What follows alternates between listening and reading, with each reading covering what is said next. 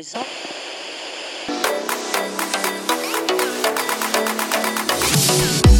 You are now tuned into Pulse Pounding with Mickey Dylan.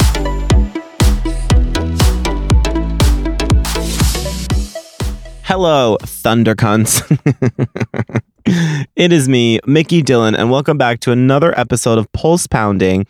I am still recovering from my non drinking hangover last night, which I guess essentially is just being tired. I went to Brooklyn to see Leven Kali, one of my favorite artists, as you know, because I fucking talk about him all the time. I went to Brooklyn by myself for a 9:30 doors 11 o'clock headliner show and i had a miserable miserable morning so i had the previous day gone through some emails gotten some really good stuff going. I was feeling really good feeling really powerful. And i have this struggle i guess it's because of like the stage of life that i'm at and i've talked about this before where like i'm doing so many things but i'm still stuck at my regular fucking job that i hate trying to make everything happen trying to make everything work. So every time i have some progress and a step forward in the right direction i feel really great feel really powerful. And then it's like a gamble of am I going to wake up the next day and still feel that or am I going to wake up the next day and feel like complete shit and depressed and miserable? So that's what happened. I woke up and I was just not in the mood for life. So I had a dermatologist appointment. So again, the show the doors didn't open at the venue until 9:30 or 9 o'clock and Leven didn't go on until 11 o'clock. So I knew I didn't have to leave my house. It takes me like an hour and 10 minutes to get to the beginning of Brooklyn. So I knew I didn't have to leave my house until like 8.30 9 o'clock. I had a 3.30 dermatologist appointment. Now i've talked to you guys about my skin struggles and my acne journey and all that shit before briefly. And i guess in depth like there's a lot of stuff that i thought i wasn't going to share because it is my biggest insecurity and struggle with like my appearance and how i look and it's constantly something that I'm thinking about all day, every day. It's always on my mind. It's like a monster on my shoulder that's whispering in my fucking ear. I really don't know what's wrong with my brain. There's definitely like a couple screws loose up there that need tightening. And I don't know who's controlling my simulation or if it's the universe, but whatever it is, you're not doing a very good fucking job of keeping me mentally sane because something's missing. Something is like, you know, a few screws need to be turned tighter up there. So if you could fix that, that would be great. My brain is like when I ordered my bed frame from Ashley Furniture online and it got here and it was missing a post, one of like the four posts that hold up the bed frame. And I called them and was like, mm, You sent me my frame without a part, it's missing a part. And they were like, It's going to take six weeks to get here. so they shipped me this part in a box and it got here six weeks later. And by that point, the bed frame had been working fine. And I was so over it and too lazy to like get under there and find a way to put that piece in without pulling the whole thing apart that it just sat in a fucking box in the closet. And then when the flood happened and my whole house was a disaster and I was moving things around, I found the box and I was like, what the fuck is in here? And I opened it and it was the post for the bed frame that's my brain. Like there's a piece that's missing that someone needs to send me, but it's going to take six to eight weeks to get here. And I need them to fucking overnight that shit. Okay. I need to get that like yesterday. So if you could express ship the motherfucking part that's missing from my goddamn brain so I could screw it in, that would be great. So I go to the dermatologist at 3:30 and it's already giving me fucking anxiety. And I'm not an anxious person. I don't suffer from chronic anxiety, but like obviously things make me anxious cuz I'm a normal fucking person and that seems to be the part where that we can't differentiate from in society today. Like I know some people who have really serious anxiety disorders where like they really suffer from it. They have panic attacks. And then I know people who are like me where they have normal life anxiety because things make you anxious. And I don't think we're really differentiating between the two because they are very different. But that is a battle for another fucking time that I'm not interested in getting into today. I've had this like eczema situation going on in my eye. So like six months ago, this weird, like, red patch, small, appeared over my fucking right eyelid. And I was like, oh, it's just dry skin, cold weather, whatever. And it was fine and it was there, but it was fine. And I was just putting like moisturizer on it, fragrance free, whatever. Over like the past two months, it got way, way worse. And then it was starting on my other fucking eye, and now it was like under an eye, and I just look like the fucking Jack Russell dog from the Little Rascals with the fucking brown ring around his eye, only mine's red. I look like I have a flesh eating disease. So I went to the doctor and he was like, seems like it's eczema, go to the dermatologist. So I've been trying to get into this fucking dermatologist for literally two weeks. It's a fucking goddamn asshole nightmare. So I finally get an appointment, 3:30, and I'm anxious because of the rest of my skin, right? So like the eczema is what it is. They're going to give me something, we're going to figure out a, a long-term fix. I don't know why it happened all of a sudden. I always get like eczema in between my fingers in the winter since I was a kid, like the cold weather.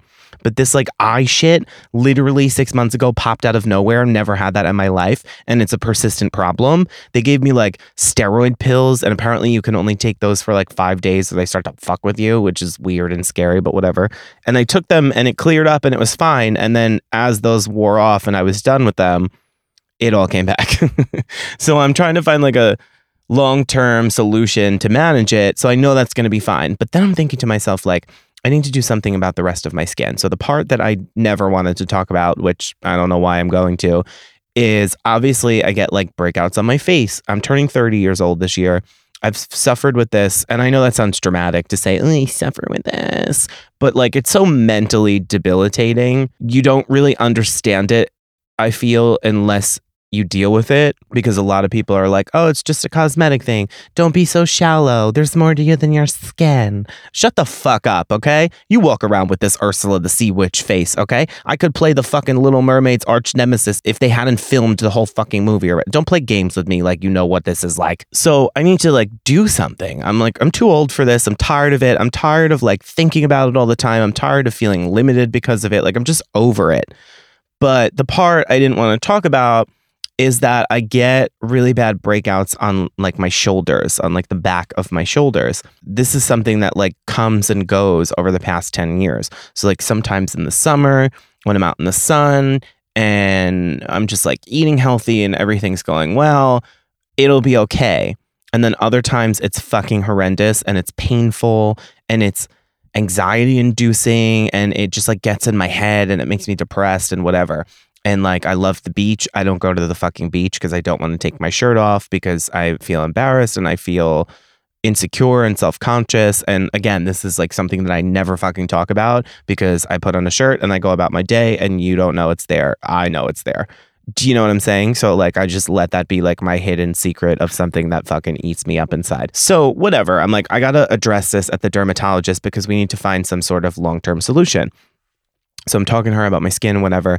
We're talking about all these things we can do. She gave me like literally between my skin and the eczema issue, like my regular acne problems and my eczema issue, she gave me like fucking nine prescriptions. She gave me like creams and fucking washes and all this shit that I know is not going to work and like oral antibiotics, like pills Uh, whatever. So like I've got like nine fucking prescriptions and she's telling me all different things for each one. Put this one on your eye, but it's a steroid cream so you can only use it for 5 days. Only use it once in the morning and once at night. And then I'm giving you another one so once those 5 days are over, then you start using this one but you only use it at nighttime. And then you have this wash for your face and your body, but just use that at this time, this time and this time. And then you're going to take this antibiotic, these pills. You're going to take them twice a day, but you need to take them with food and you need to take them with like a fatty meal. Maybe like a scoop of peanut butter I'm like, bitch, that's not a part of my carnivore diet. That's not a part of what we're doing. So fuck that. She gives me all these fucking instructions that are so confusing. She ends up like writing it down on a goddamn piece of paper that I took a picture of. I'm like, I just wanted to put this in my iPhone notes, but like, if you insist, whatever. And then she asked me to take my shirt off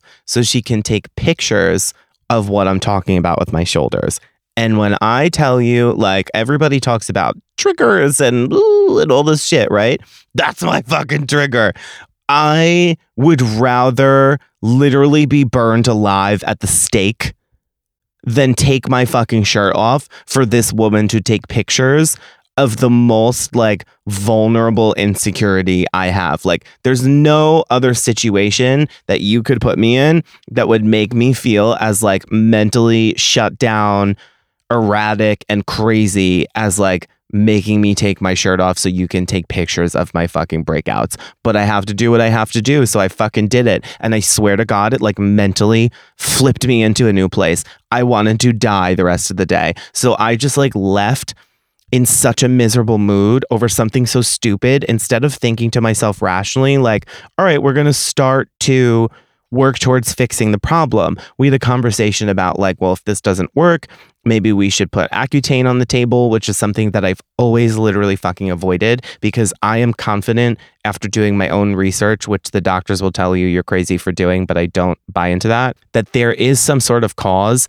and some sort of root of the problem that needs to be fixed, whether it's a deficiency in vitamins, whether it's a overactive hormone, like there is an issue that needs to be fixed within my body. Like it's coming from within. I don't think that this miracle drug, quote unquote, that you take to like clear all your fucking skin and dry out your body and potentially kill your liver and all this other fucking side effects is the answer. Is it on the table? Will I do it if I have to? Yeah. So we're talking about all that, whatever. So I leave and I'm just in like this bad state now. Like it, it just like set me off. I don't want to talk to anybody. I don't want to do anything. So I had planned to go see Leven Kali. I wanted to go because I love his music and I wanted to see the show. It was at the same venue, which is Baby's All Right in Brooklyn. Love that venue, number one. Number two, I saw him there before the world shut down in 2019, almost three years ago. And I was like, well, how fucking cool is that? That he's playing the same venue. I went to see him there. I was looking back at like pictures and videos and stuff I took. And I was like, that's so cool. It's the same venue. I have to go but I've also been emailing his management to try to get an interview with no response back. And I was like, you know what? Maybe I should just show up, go to the show, do my thing, talk to some people. I know what the people on the team and the management look like. Like maybe I'll just weasel my way in there and be like, hey, here's me. This is what I'm looking for. This is about my show, whatever. so that was my goal. So another aspect of it is financially, right? So like I'm already feeling bad about this whole dermatologist situation, having to take my fucking shirt off and like expose uh, all the parts of myself that I try to hide.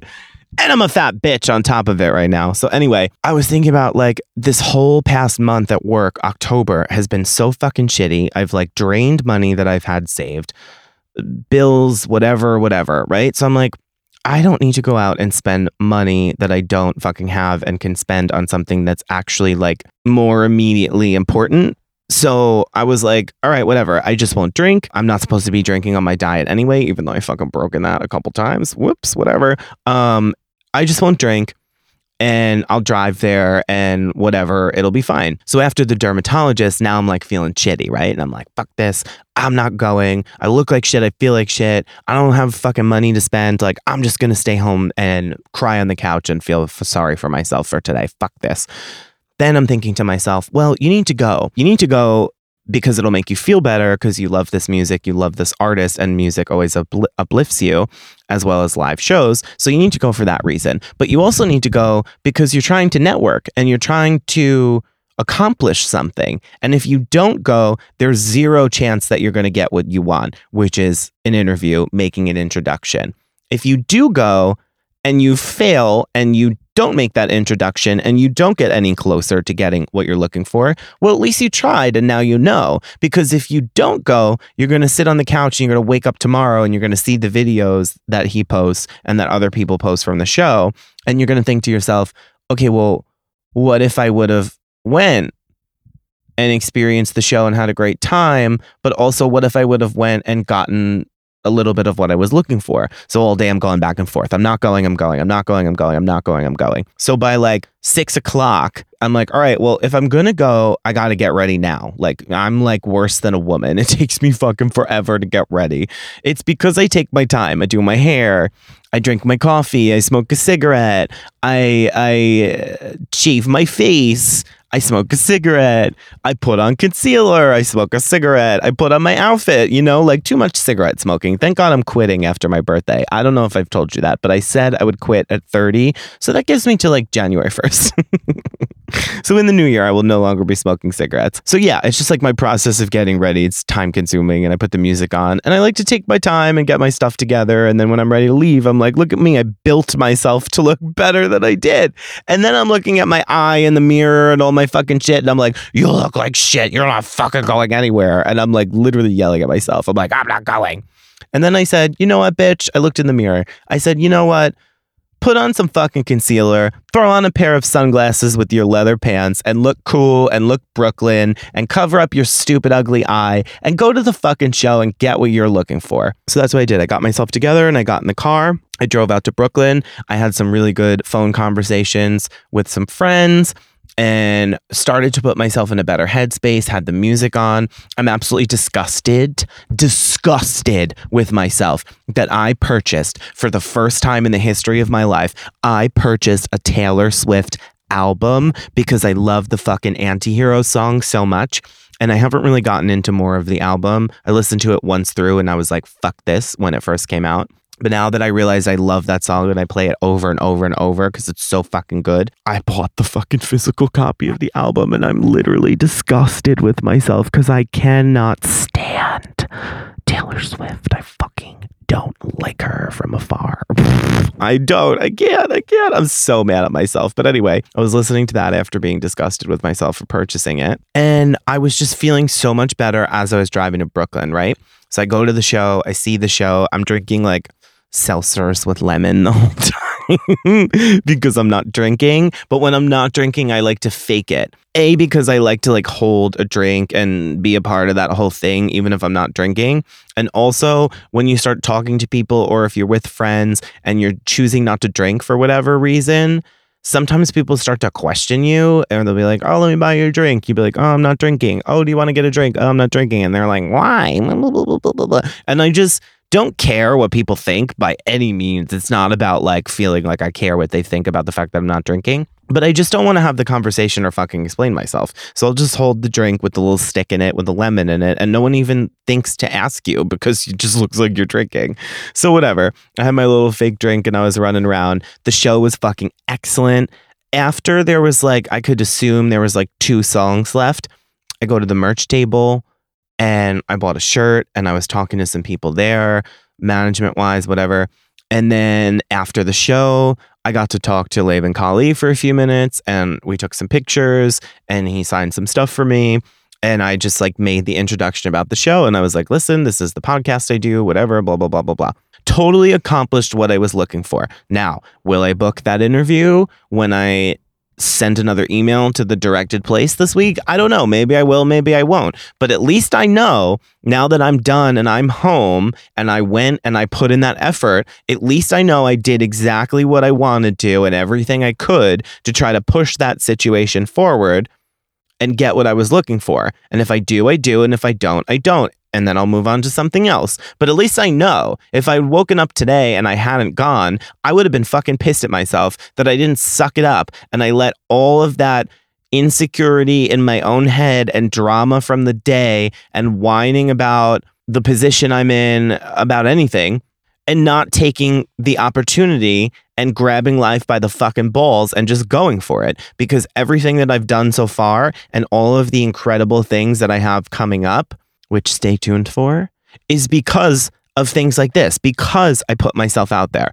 So when I left, I put the music on and I was sober. So I was driving and I just drove around Brooklyn with my music on and I was in such a good mood. I was feeling so great. And I thought to myself, like, this is my favorite part about myself, right? Because I'm very self aware. I'm well aware of my strengths. And I'm also well aware and the first person to address my weaknesses or points that need improvement, right? But I was like, this is the best part of who I am. This is my best character trait and this is what will take me where I want to go. The fact that I have the balls and the nerve enough to think that, well, the emails aren't working. So I'm just going to get in the car and go to Brooklyn and go to the show, show up, show my face, put myself in front of the people that I want to, and get what I'm looking for to some degree. Like the fact that I have the nerve to think that that is realistic and then to go out and do it and make that my reality in front of my face is such an incredible trait. I don't know where it comes from, but I'm grateful and lucky to have it wherever it is that I picked it up because that is what will set me apart from other people who are doing the things that I'm doing to get to a certain point that quit because they don't have the nerve or they don't have the balls or the drive to say, well, fuck it. If I can't do it this way, I'm going to find another way. And if that makes me look crazy, going to see people and popping up in their faces and being like, hey, I emailed you and this is what I'm looking for, so be it. I'd rather be fucking crazy than not accomplish my goals because I didn't have the balls to take a different route. You know what I'm saying? So I was really happy and feeling really good coming home. And it was such a contrast from where I was mentally 12 hours before.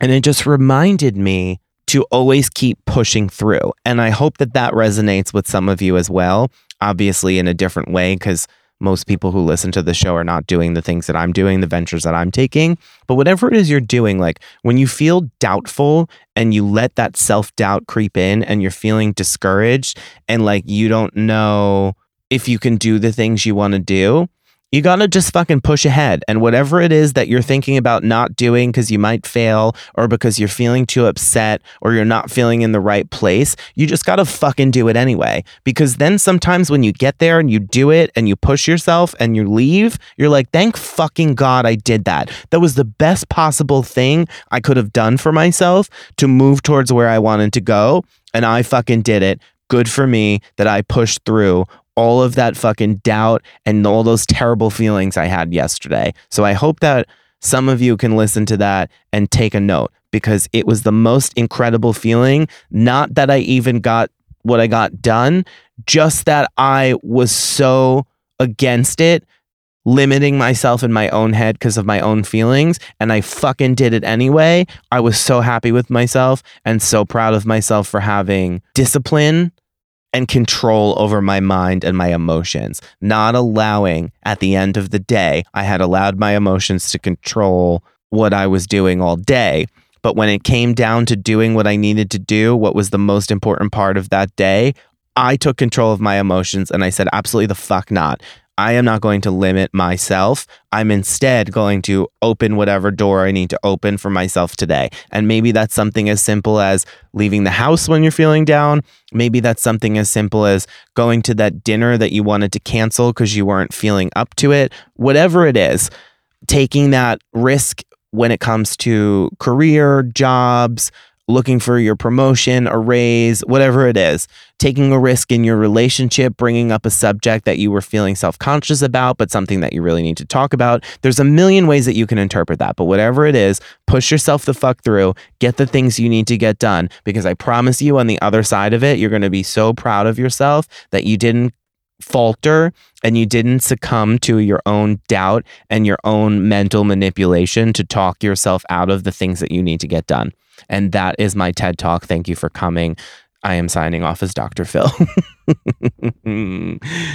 Top that, Oprah, you fucking bitch. I'm also thinking a lot about enjoying the process, right? And I've talked about this before, but I was thinking about that yesterday. Like, at some point, I have like such belief in myself and what I'm doing. And I'm in such an oversaturated market and industry. And I think that's why I relate to musicians and artists when I talk to them because I'm in an industry where everyone is doing what I'm doing and everybody wants to make it. And I think that what sets me apart and what will send me in a direction that others may not reach, I guess is the right way to say it is my drive and my motivation and my self belief, like believing in myself. Like, I know I can do what the fuck I want to do. And every time some great opportunity comes my way because I fucking chase it, it reminds me of that. But sometimes I get frustrated, which is what I've talked about before, that I can't get in contact with certain people and that I can't just have the ease of access that I would if I had a different status or a different follower count or a different level or a company behind me. But the beauty of it is that I don't have those things and I'm still doing the things that I'm doing. And the people that I've had on my show and will continue to have and am working on right now are incredible. And you don't get those things just given to you. And a lot of people at the level that I'm doing things, the level that this show's at, which is the ground fucking level, don't get the things that I'm going after. So I started to get frustrated that I can't just get in contact with who I'm looking for the way others can and other people who are doing what I'm doing can. And then I thought to myself, well, I know I'm going to get where I want to be. So eventually, my show and my name, I guess, I hate to say it like that, but whatever status I can get myself to, to pull things in with more ease, I'll get there. And it won't be such a struggle. But right now, the struggle and the uncertainty of reaching out to people and getting in contact with people and wondering if I'm going to get the interview or book the artist or get in contact with their management is part of the excitement because when I do get something, whether it be an interview or like a step towards an interview, it's fucking exhilarating. It's like the kind of awesome anxiousness. Am I going to get this? Is this going to happen? I want this so bad. And then when it does start to happen, it's like this body is on fire feeling of like exhilaration and excitement and I feel proud of myself and I feel like oh I can't believe this is fucking happening this is incredible it feels like such a win and at some point I'll feel like a dampened down version of that because it will be easier to attain those things. So I'm trying to remind myself as I'm in the moment that eventually I'm going to look back on this time and what it feels like to do the things I'm doing at the lower level. And I'm going to think, wow, that was so fun. Oh, I wish I could go back there and feel that again for like a couple minutes, you know? Because I do that with other things, other memories, other great times that I've had, other great periods of my life. I'm like, oh, I wish I could live back in that time for like a week or a couple days and feel that feeling again, you know? So as I'm getting older, and especially with this show and everything I'm trying to accomplish, I try to remember to appreciate those things and that excitement, even though the goal is still to get to the upper level. The outcome that I want doesn't change. I don't want it any less, but just remembering to appreciate where I am when I'm there instead of only appreciating it when it's in the hindsight, you know, when it's in the rear view mirror. So I'm trying to do that as well, like sending these emails and being unsure and and the ups and downs of I don't hear back for a week, but then I'm I'm back in the game and I and I get a response and now we're we're doing this and we're doing that. We're working on scheduling. Like all of that is exciting and I need to appreciate it now instead of when I get to the point where it's not as much of a struggle and things come easier because you've attained more. And then you think back and are, and are like, wow, I wish I could feel that exhilarating uncertainty and anxiousness that was like a, a body on fire kind of feeling, you know? So I'm trying to appreciate that now. Anyway, Leven Kali was fucking incredible. He's one of the most incredible artists that's making music right now. Nobody is doing what he's doing. It was so incredible to watch him live again. He plays all these different instruments. Like, he's such a musician. He was playing the fucking keys, he was belting it out, he was playing the bass guitar. Like, there's so much funk and soul and heart in the music that he makes in his live performance. And it's so much musicianship. And I feel like people don't always appreciate that anymore. I think that it's so easy to make music at any capacity. And we have a lot of these artists that are like, uh, specifically in female rap, whatever, that'll just like have a beat from somebody and they'll talk over it and it hits TikTok. I'm specifically thinking of this Ice Spice character. I don't care, whatever, I'll say it and it's just like it's not talent. I'm sorry, it's not. It's it's not talent. It's catchy. Do I listen to that fucking Munch song and like bop my head to it when it's on and think it's catchy? 100%. Do I think she's a talented artist making art? No, I don't. I'm sorry. I don't care what you think of that. I don't think it's artistic. I don't think it's a talent. I think I could walk down my block of 20 homes in this neighborhood and find someone who could do the same thing. So when I find an artist like I've been following Leven Kali's career for so many years now, who is such an artist and such a musician and such a creative and so incredibly talented, it just makes me so happy and excited for the future of music because I feel like a lot of that has been lost. So it was so great to see him live again. He is always so wonderful. It's the second time I've met him and talked to him for a few minutes. He's so kind and so humble and so wonderful to everybody. And I just think he's the fucking greatest thing in the world. And I hope that 2023 brings him like a new level of success and helps him ascend to the next level because he is criminally underrated. And I hate using that word about artists. I hate when they're like, mm, they're underrated because if they're talented, they're talented. And if their art is at a certain level, it just is. And I don't think recognition from the public at a large scale defines what is good art and what is good music and what isn't. Because I think a lot of people are fucking dumb and stupid and they just latch on to whatever's trendy. But I do recognize from the perspective of an artist, the same way that as a creative person, I'm trying to move to the next level to bring what I'm talking about, the ease of, of things and and budgets and help in that sense. I recognize that as an artist, he's probably looking for the same thing. You know, like he's probably looking for that major label deal and more distribution and a bigger audience and bigger tours and just the ease of status. I mean, it just is what it is in the entertainment industry.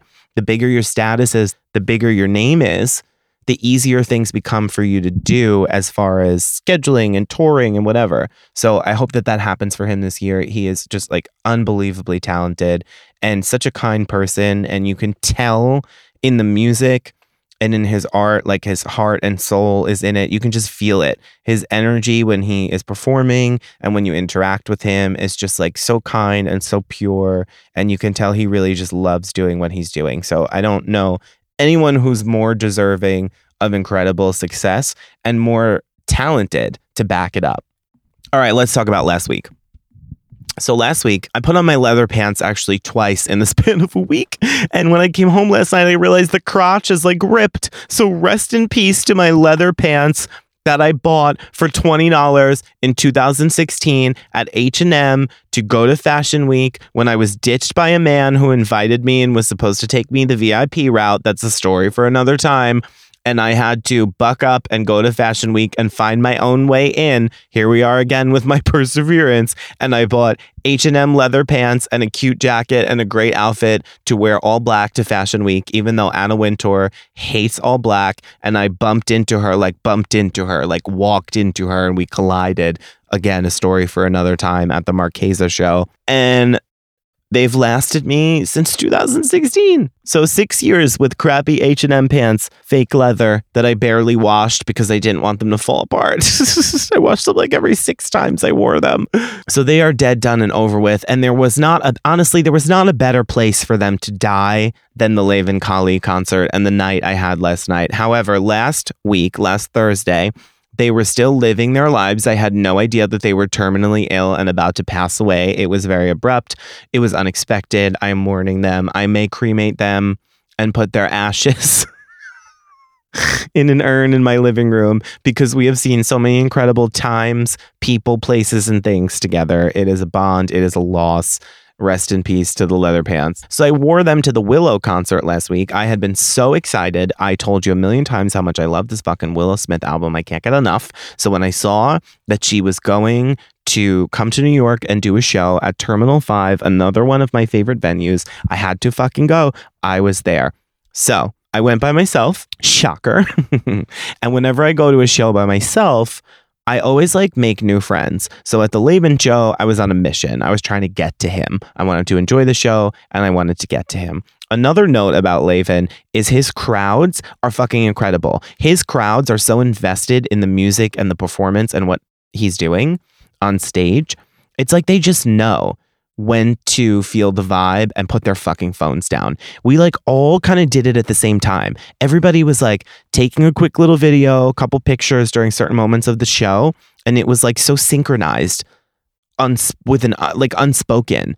Everyone just like knew when to put their phones away and just enjoy the show. And I was looking around and I was like, this is the most phoneless crowd I've seen in years without anyone having to tell us to do so everybody was just invested in like the vibe and the feeling of the music. He was directing people how to dance. He had everybody in the crowd, a literal general admission crowd, was moving side to side, doing a little two step all in unison. It was fucking incredible. I love that part of his shows. So I go to the Willow concert last week. Whenever I'm this in the city going to a show, I love to walk. I don't get to walk around the city as much as I want to. So I'll literally walk two miles. I think it was almost two miles from Penn Station to a fucking venue for 47 minutes or however long it takes, rather than take the subway or an Uber. So I always allot myself enough time to walk. So that's what I did. I walked from Penn Station to Terminal 5 and I get there and it was like probably 30 minutes before the doors opened. So the line was literally wrapped around the fucking block. But I had this vision in my head because there's three levels of terminal 5 there's the floor and then there's two like upper levels and one little side of the second level is reserved for like VIPs which was totally empty. I should have been allowed in there.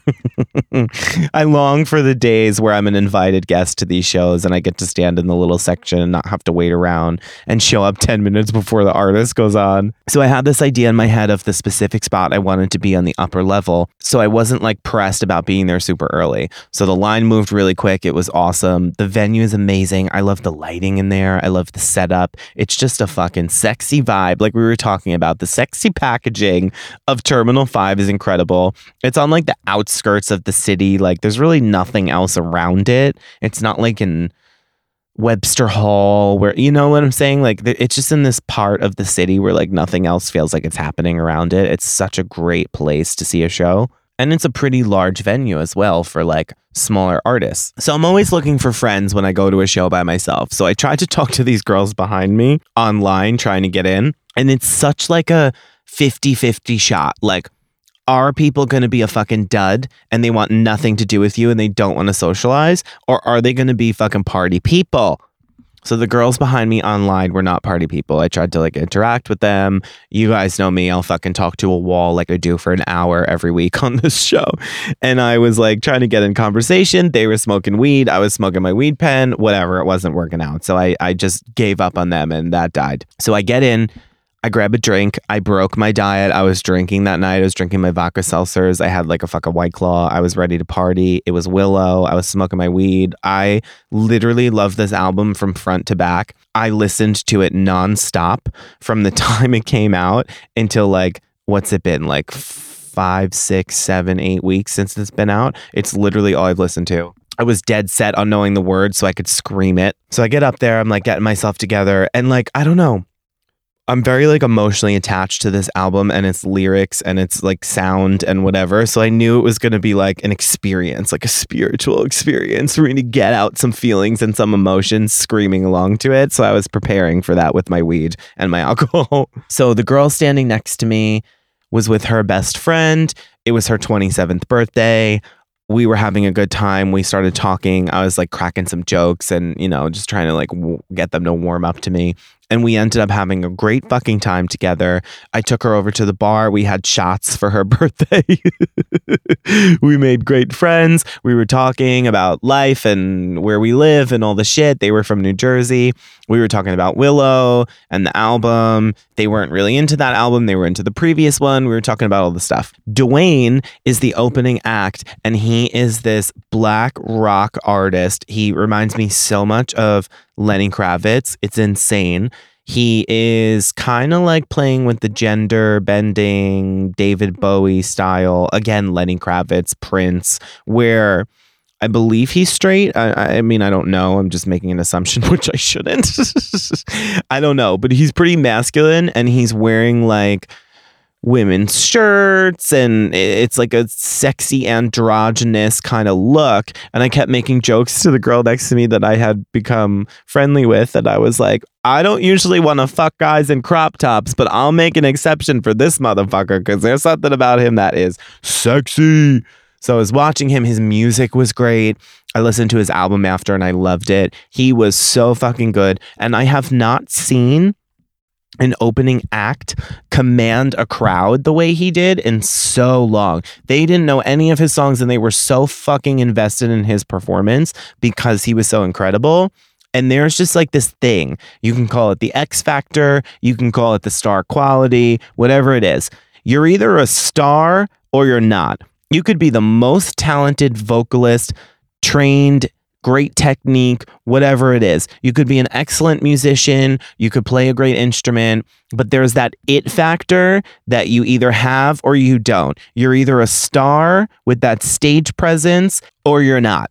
And he fucking had it. And I kept saying that to the girl next to me. I think she was tired of my shit. I was like, that's a fucking star if I've ever seen one. It was incredible. I loved him so much. So look up Dwayne. He just had a new album out. I believe it's called My Favorite Blue Jeans or something like that. Really, really good. Look him up. So he comes on and then he's done and then they're resetting the stage and now I'm getting anxious. I'm like, oh my God, here we go. Coping mechanism. She's going to play live. I can't fucking wait. Willow comes out and I lose my fucking shit. She literally played almost every song on the new album except for like two. And they were the two that if I could have chosen, she wouldn't have played anyway. Those would have been the ones where I was like, if I have to drop two songs and not hear the, them live, it's these two. And those are the ones she left out. She did every other song. Every fucking song I prayed for, she did. She did um, Transparent Soul from her last album. She did Wait a Minute, which is a big hit for her. The recorded version is not my jam, but the way she does it live is the way I listen to it. It's so fucking incredible. She did literally everything I could have asked for, except for Whip My Hair. I'll forgive her. I do love the live rock version that she's done of that updated for 2022, but it's okay. You can't have everything you want. And I got pretty much everything I wanted. She is so incredible live. Her voice is incredible live. She's so unique and so different in her sound and her style and what she's doing. She's doing punk rock right. She's doing it the way it should be done. My only gripe, my only complaint, which is just me being picky, but I was not alone because others people that I spoke to at the show felt the same way was that she was the headliner and she only played for like about 40 45 minutes. And when you're the headliner of a show and you sell out a place like that and people are coming to see you, if the opener is playing 35 minutes and you're only playing 10 minutes longer, mm-mm. Mm-mm. And it's not like she doesn't have the material because there was a lot of songs from the previous album. I could think of like three or four offhand that I know that she didn't do that she could have done to fill that time. She also has a lot of other music from the past that she could have thrown in a sprinkle of this and that. And I'm not mad. The show was incredible. I loved every second of it. She was incredible live, but I do feel, and so did some other people who attended the show that 40 45 minutes for a headliner is not enough. Like your show should be at least an hour but i don't know why that was. I know that she posted on her instagram story saying that she like thought she sucked and she thought like she didn't give a good performance and i don't know why she feels that way because everyone thought she was fucking incredible so I don't know if there was like a reason that she didn't do more, but it just ended really early. I think we were like walking out of there by like 10:30, 10:45 and she had only played for again 40 45 minutes.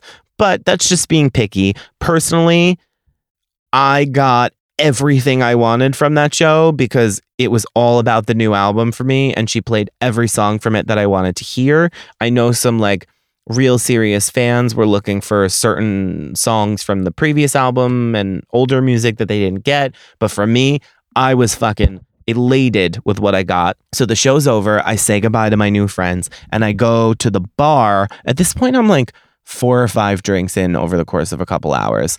So I go to the bar in the venue to grab one more drink before I leave. And I meet a group of girls, three girls who are from the city and they're partying and you can tell they're like a little crunk and drunk and they're like, yeah, Willow love the show, but they don't really like love Willow or the show.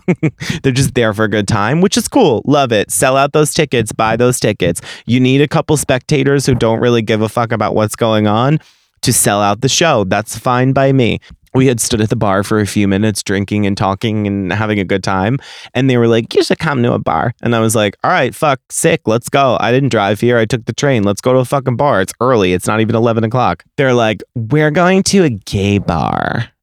If you know me you know that i can't fucking stand gay bars and the only two times i've been to gay bars I have had terrible experiences where people have either said ridiculous things or have grabbed my ass without speaking to me, as I previously told that story, this guy at this one place just like walked up next to me and was talking to the person on the other side of me and just slid his hand under my ass and the whole handed gripped my ass without ever looking at me or talking to me.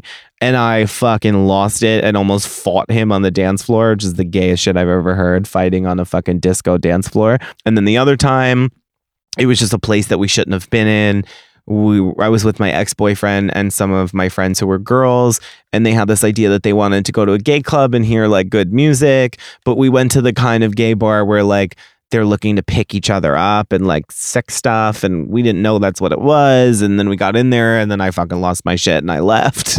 I like stormed out it caused a whole thing between me and my then boyfriend. It was a fucking disaster.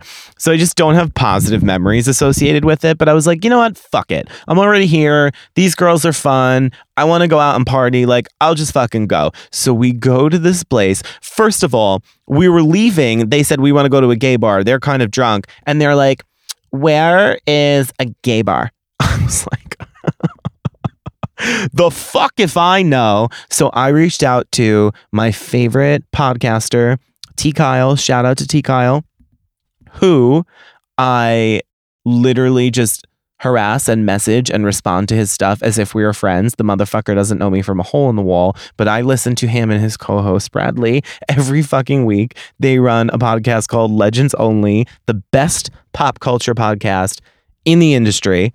And I just literally respond to him in his Instagram as if we're fucking friends and like send him shit like, you should listen to this. And I don't know if he's like cool with it or thinks I'm a fucking weirdo creep, but whatever. So I reached out to him and I had these two gay bars that I had looked up that were nearby because I took to Google. They were dead set on going to a gay bar. So I'm like, should we go to this place or should we go to Flaming Saddles? And he was telling me to go to Flaming Saddles, which sounds like a ridiculous place, but whatever.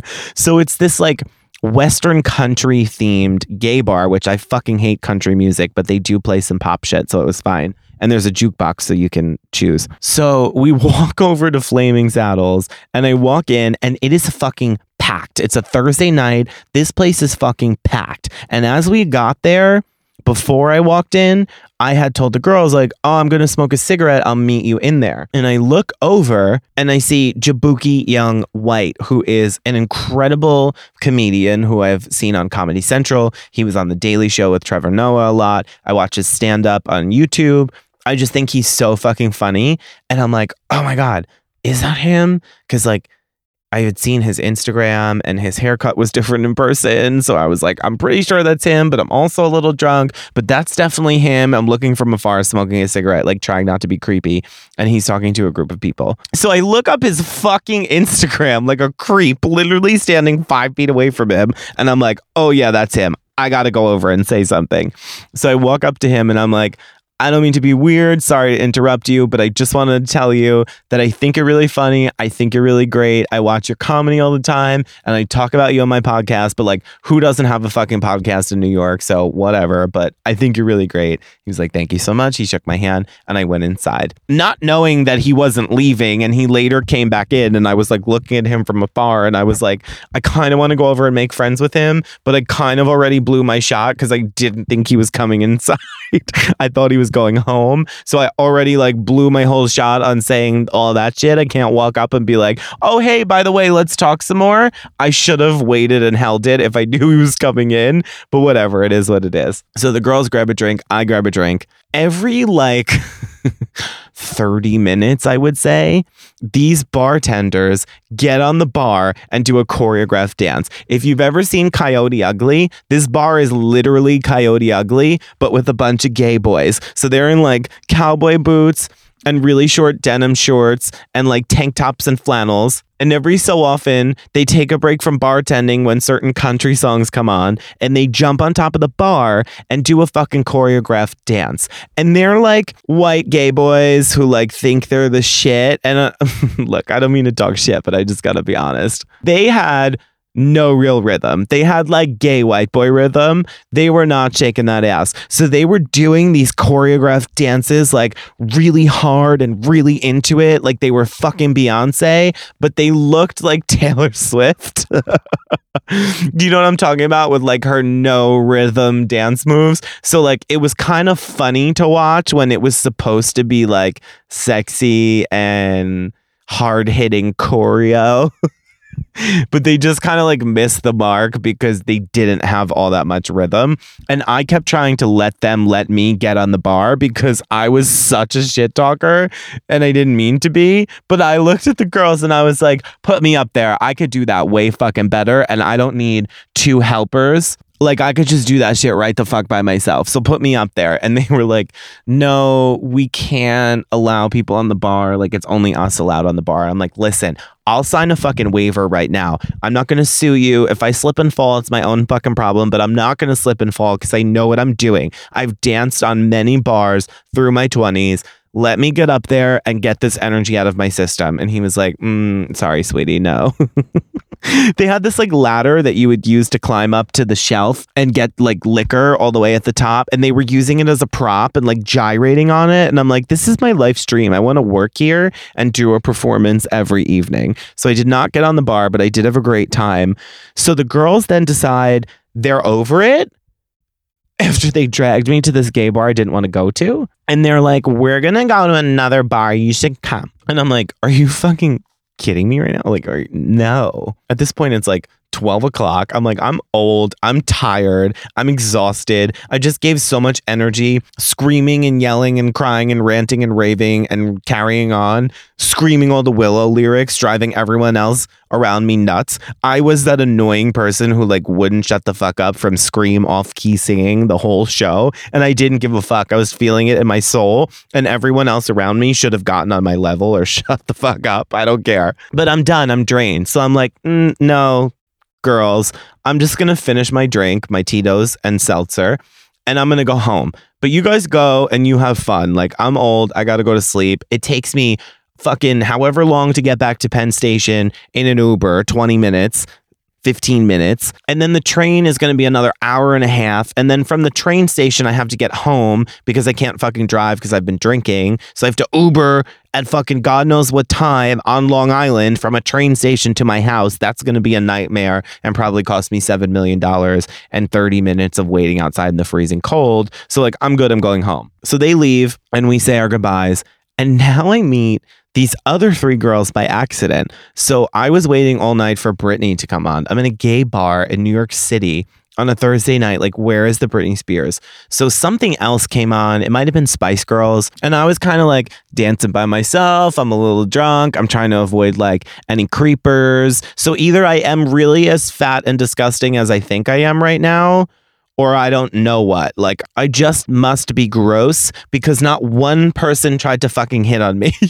not one person in the gay bar was like trying to get on my shit. It's either like something about me said no thank you, or I just really am fucking gross because no one tried to get all up on me. And I was glad I was absolutely happy because I didn't want to deal with that shit. But I also felt like a little slighted. Like, am I not cute? Well, dressed the way I am, like putting in some effort. Am I not even cute? I was kind of pissed on the low low. So I'm dancing to the Spice Girls and I like lock eyes with this girl that's like a little bit down the bar and we're like smiling at each other while we're dancing and we like made our way over to each other. We were dancing together and then out of nowhere pops her friend and she starts dancing with me and then another friend came out and she starts dancing with me and then a guy in a hat comes out and starts dancing with us and I'm like okay here's a little crew. Let's let's hang out. So we're like hanging out vibing dancing we start talking, and it turns out that the three of them are from the UK.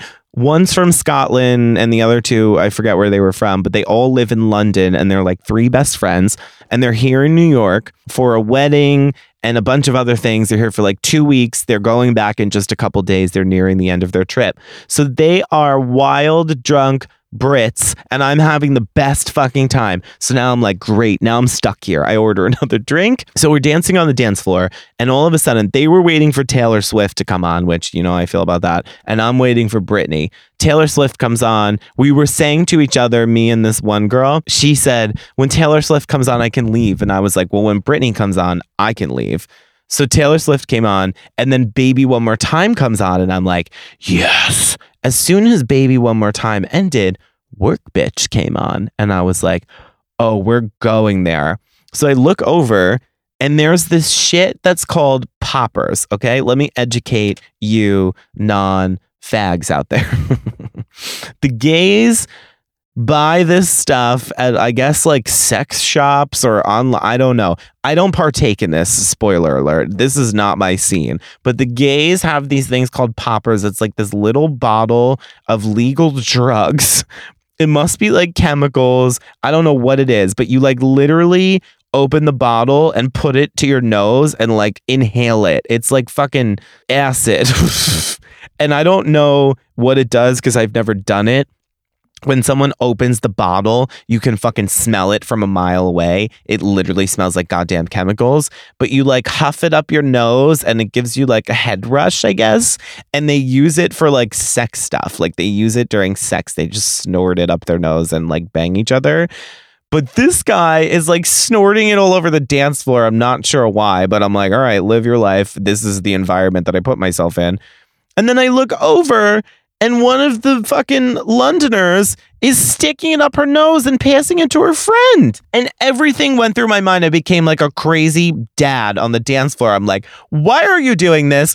You're not even a homosexual. You're not even banging anyone. Why are you snorting this up your nose? Drugs, chemicals, problems. What if you pass out in a foreign country? What the fuck are you doing that for? And she's like, Oh, I love the head rush. I like the way it gets to my head. I'm not good at a British accent, but whatever. So I'm like, This is fucking crazy. Goddamn Ralph. That was the guy's name. Goddamn drunk Ralph giving all the British girls fucking poppers on the dance floor. I couldn't believe it. After work, bitch ends. You Drive Me Crazy starts, followed by Give Me More. When I tell you it was like eight Britney songs in a row, I couldn't fucking believe it. I went on a marathon. It was like 35 minutes worth. At the end of it, I was like, that was fucking incredible. This is like the best night of my life. And Ralph, with his popper sticking out of his nose, goes, I dumped all my money in the jukebox and requested all the Britney songs before. And I was like, good for you, bitch. you fucking made my night. Following the Britney marathon, another Taylor Swift song comes on and the girls are losing their mind. At this point, we've met this drag queen and their significant other, I believe, who was a female. And we're hanging out, we're dancing. The drag queen starts doing like this customized really fast version of the Cotton Eye Joe to the Taylor Swift song. And I'm like, anybody who knows me knows I'm out to dance and shake my ass. If I'm at a bar or a club, I'm not there for any other reason than to dance and dance hard. I'd rather stay home if I can't do that. Like, I'm not the person who wants to sit down at the bar and like drink and chat. I want to be on the fucking dance floor, dropping it low. So I'm watching the drag queen do this like dance they've choreographed. And I'm like, all right, let me pick this up. So I'm starting to do it with her and I'm starting to figure it out. And then by like 45 seconds into the song, I've got it. And now we're going for it. And she's got great rhythm. So we're literally doing this dance. And the girls that we were hanging out with and Ralph were around us, like whooping and cheering. And we were like really getting into it. We had like this turn figured out. We would like alternate spots. We were like so synchronized on the same page. And then the song ended and the whole fucking bar erupted in like claps and cheers. And I looked around and I realized that for the entire two and a half, three minute song, I had zero idea that we were the center of attention of this packed gay bar. And everyone there was watching us do this dance and cheering us on because the music was loud and I was so like invested in the moment, having a good time, that I didn't realize that outside of our little group of people, everyone else was paying attention. So that was funny. And then finally, my God, it must have been like 1.30, 2 o'clock in the morning. And I'm like, girls, this was fun, but I got to get the fuck out of here. We got all our Britney and Taylor Swift out of the way. Like, I got to go. And they're like, us too. We got to leave.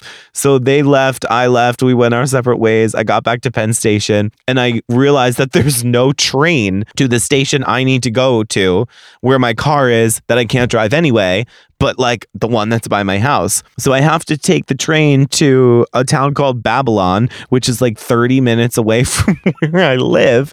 And then I was trying to get an Uber, but the Ubers were like 20 minutes away and it was like fucking surge pricing. A 30 minute, 25, 30 minute ride to my house was like $95 does this story sound familiar? Because I told you the same fucking story with the last time I took the train and I couldn't get back to the right station and had to take a surge Uber. So I like waited a half an hour in the freezing cold because like the lobby where the bathrooms are and shit, they lock it at night so people don't try to sleep in there. I couldn't fucking get in there. So I'm in the literal frigid cold. It was so cold that night and I'm in like a light denim jacket, stuck there so I walk to Chase Bank to use my card to get into their lobby so I can fucking stay warm in the heat while I wait for an overpriced Uber. Finally get home at the ass crack of goddamn dawn and pass out. Wake up the next day. I slept late. I slept till like one o'clock. And I'm like, my hangovers are like weird. I don't really get hungover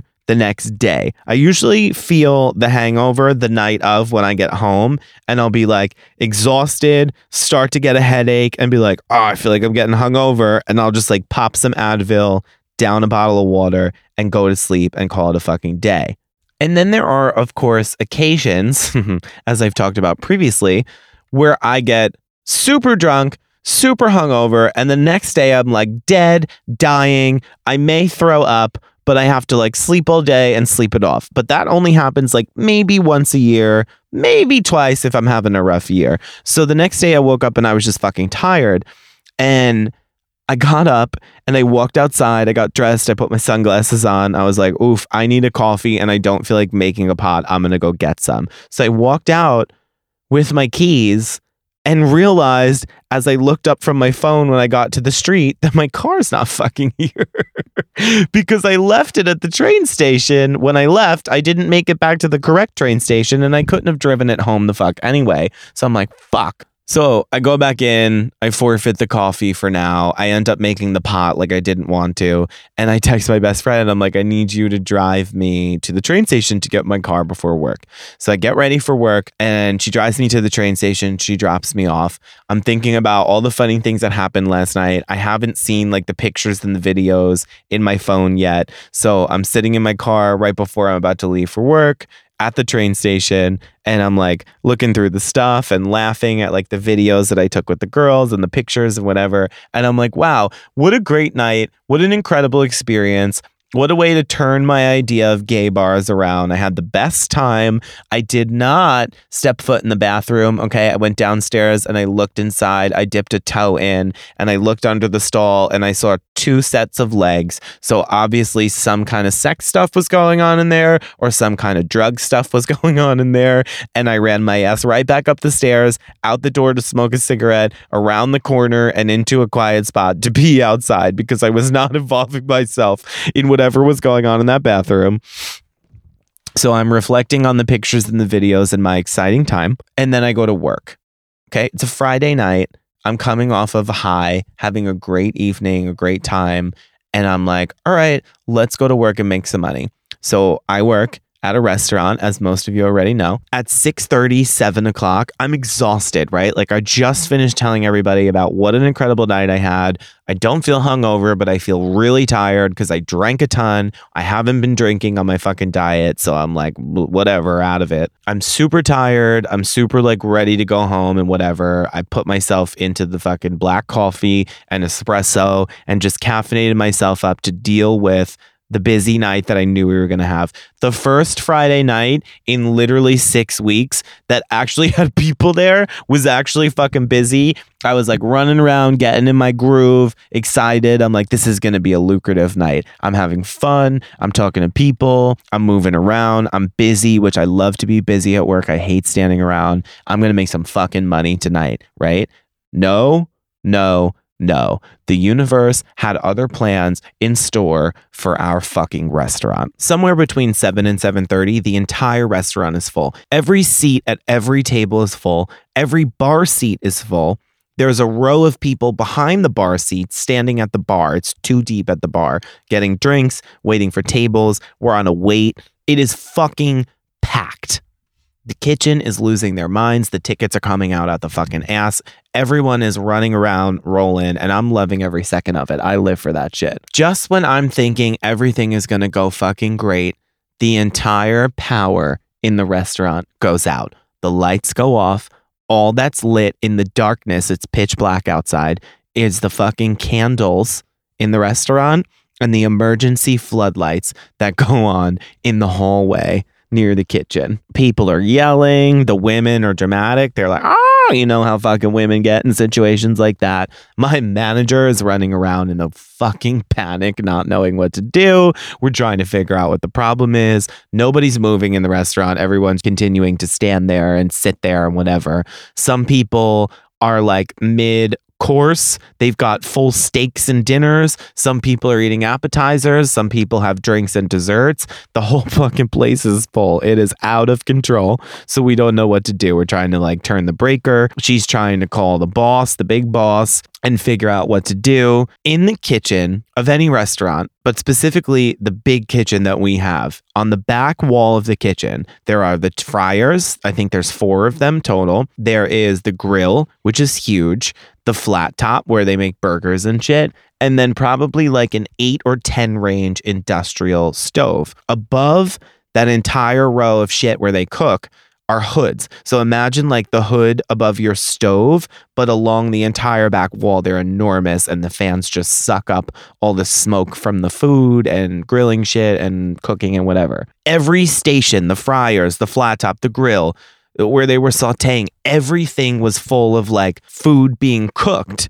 at the time that the power went out. So now when the power goes out, all the fans go out. So now the smoke is billowing out through the kitchen doors. The kitchen's pitch black, billowing out through the kitchen doors. We're all running around with iPhone flashlights trying to figure out what to do and keep people calm. We can't print anyone's checks and have them pay for shit so they can get the fuck out of there because the power's out, so the Wi Fi's out. The computer screens are somehow still on, though. I don't know how the fuck that happened. The smoke is billowing out of the kitchen, and now it sets the fucking fire alarm off. The fire alarm is piercing through people's ears. Some people are getting up and leaving, but that was a very minimal amount of people. Most of the drunk fucking old assholes at the bar making jokes and they're like, I'm not leaving. Give me my next fucking martini. Is this place on fire? And then some people are in real serious belief because they're seeing smoke that the building is on fire. So they're acting as if the building is on fire, which is fucking crazy. Okay. So they're walking out the door. We don't know what to do. The fire department is literally next door to the parking lot of the restaurant. And somehow it still takes them fucking 20 minutes to get there every time some kind of shit has happened. Every time the fire alarm, smoke alarm has gone off by accident, it takes them fucking 10 to 20 minutes to get there when they are literally walking. Like I can see them out the door. I can see the fire department. I don't know what the fuck takes them so long to get over there. So everyone's panicking. Nobody knows what to do. The fire department comes, and right before they come, my manager is on the phone with the general manager of all our restaurants, all the whole company. And he's like, get everybody out. So now we're telling everybody that they have to leave the fucking building. Some of them are taking drinks with them. Some of them have like a cut into steak that they took a few fucking bites of. $400 checks $800 checks. We're like, get the fuck out. Everyone's gathered outside on our patio and we don't know what to do. So everybody's like, we're grabbing champagne, grab Prosecco, grab plastic cups, walk outside and just start pouring it for people and have them fucking chill out and enjoy it until we figure out what to do. The restaurant is in shambles. Everybody's out the door and all you see in the pitch black is like lit fake candles on the tables and everyone's fucking food. The place is a disaster. The fire department comes. They're like checking the electrical box. The big boss finally gets there. They're all running around while we're outside pouring Prosecco. And people just like, all right, what's going on? What's happening? What do you mean? I don't fucking know. So, as this is all happening, we have DoorDash orders that had been placed but not completed. So, this one crazy lady, there's two like really crazy DoorDash people who consistently pick up from our restaurant and we see them come in and we're like, oh my God, not a fucking again. They're just like wackadoos. The one guy, his name is, let's call him Norman. That's not his real name, but we'll call him Norman. He comes to pick up food.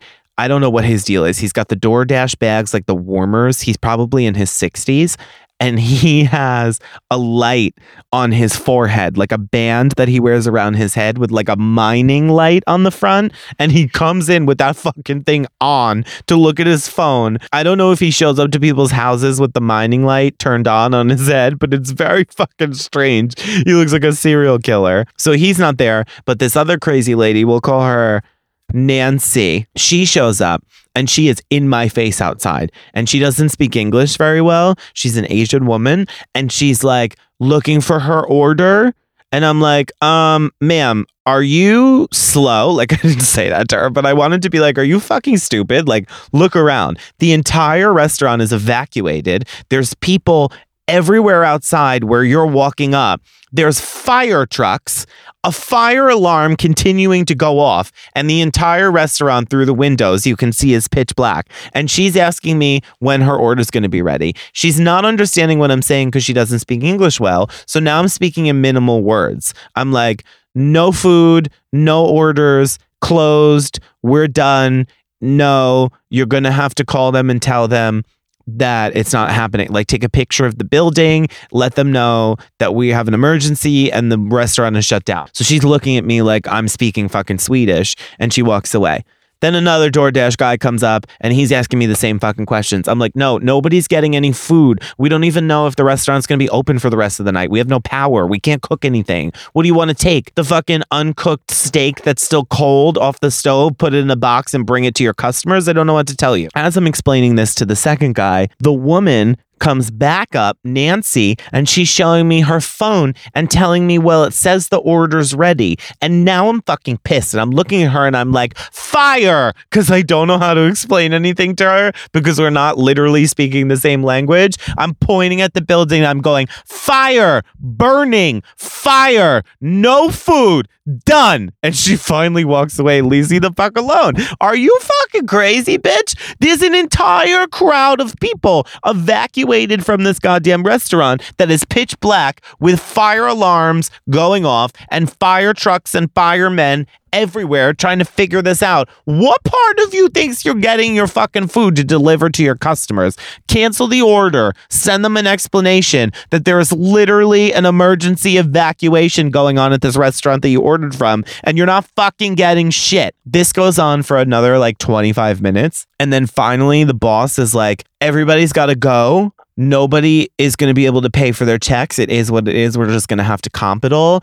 They probably lost like $15,000 that night total, I would estimate. They literally comped every check that wasn't paid for. A couple people like paid cash the courteous way and like weren't assholes and like left a tip or whatever.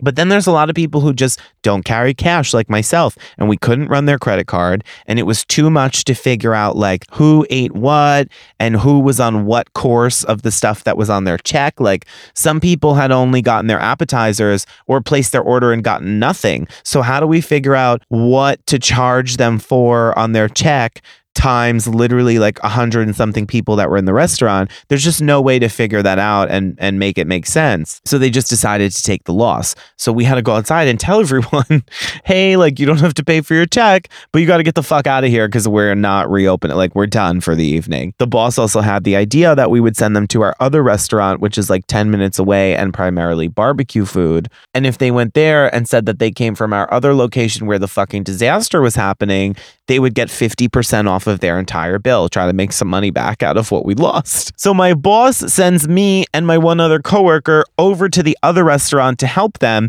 because we told close to 100 people that they could go there and get 50% off. So now we don't know are 10 people going to show up out of that crowd or are 75 people going to show up out of that crowd? And now our other restaurant is dealing with a Friday night crowd plus 75 people that they wouldn't have had normally and they're all losing their faces. So he sends us over and I call my coworker.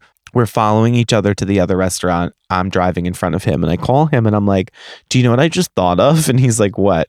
I'm like, "I didn't even think about until we literally were halfway here that we got the best fucking end of the deal because everyone else who was at work had to stay there. I feel so bad, but I'm so glad I got out of it. They had to stay there and clean up the entire restaurant. They couldn't turn the power back on. There was a problem with the breaker. So they had to clean up the tables full of food and shit and bullshit every table in the restaurant in the pitch black. And then the poor people in the kitchen had to clean up the kitchen in the pitch black. And I was like, all we have to do is go over to our sister restaurant and schmooze with some people and help them bring out some food and clean up some tables and chill out. I literally walked around and like schmoozed with people and got them some drinks and talked to the whole staff that I didn't know over there and had a great fucking time for like two, two and a half hours and got some free food that they gave us. They comped us like a hundred dollars worth of food for fucking doing them a favor. And literally that was it. I went home while the rest of my poor coworkers were cleaning up a miserable, nasty, disgusting restaurant full of food and plates in the pitch black. I felt so bad, but also was so glad that I got out of it. So in conclusion, I could not fucking believe that after that night of fun and being out and having a great time. I just wanted to go to work and get the fuck through it and go home and sleep and recover. And that fucking disaster started on the busiest night we've had literally since September in the middle of the rush. Any other day that could have happened, one of the past six Friday nights we've had that were dead as shit, it could have been any day of the week on like a Tuesday at 3 p.m. before we open. This could have happened anything. But of course, by chance, literal chance, it had nothing to do with the power usage. We weren't doing any more of anything than we, we, we normally would. It was literally just by chance that it happened at seven ish o'clock during the biggest rush we've had in six weeks, full of people, full of opportunity, full of monetary gain. And we just lost it the fuck all as I'm tired hungover. I have a tired hangover.